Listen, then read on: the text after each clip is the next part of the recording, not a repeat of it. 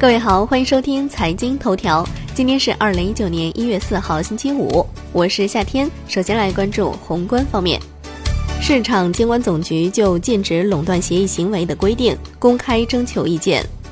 财政部的消息，二零一八年中央财政加大对地方转移支付力度，促进区域协调发展。财政部、税务总局公告，为贯彻落实修改后的个人所得税法。现将继续有效的个税优惠政策涉及的文件目录予以公布，共有八十八条。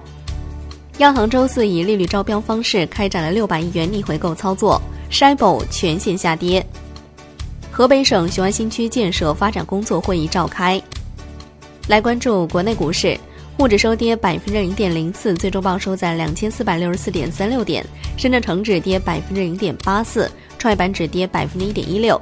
两市成交两千五百二十一亿元，北上资金全天净流入近八亿元。香港恒生指数收盘跌百分之零点二六，国际指数基本持平，红筹指数涨百分之零点四，全天大市成交六百八十三点五三亿港元。楼市方面，中原地产研究中心统计数据显示，去年五十大城市合计卖地三点七四万亿元，同比上涨百分之三点七。青岛市城阳公证处官方微信发布公告，暂停执行青岛市高新区商品房公证摇号售房规则。海外方面，美国 ISM 制造业指数下降至五十四点一，低于预期的五十七点九，创下零八年十月以来的最大降幅。来关注国际股市，美股再遭恐慌性抛售，道指重挫逾六百六十点。苹果大跌近百分之十，创下六年来的最大单日跌幅。欧洲三大股指全线收跌。商品方面，伦敦基本金属涨跌不一，LME 七镍、LME 七铝、LME 七锡收涨，LME 七铅、LME 七铜、LME 七锌收跌。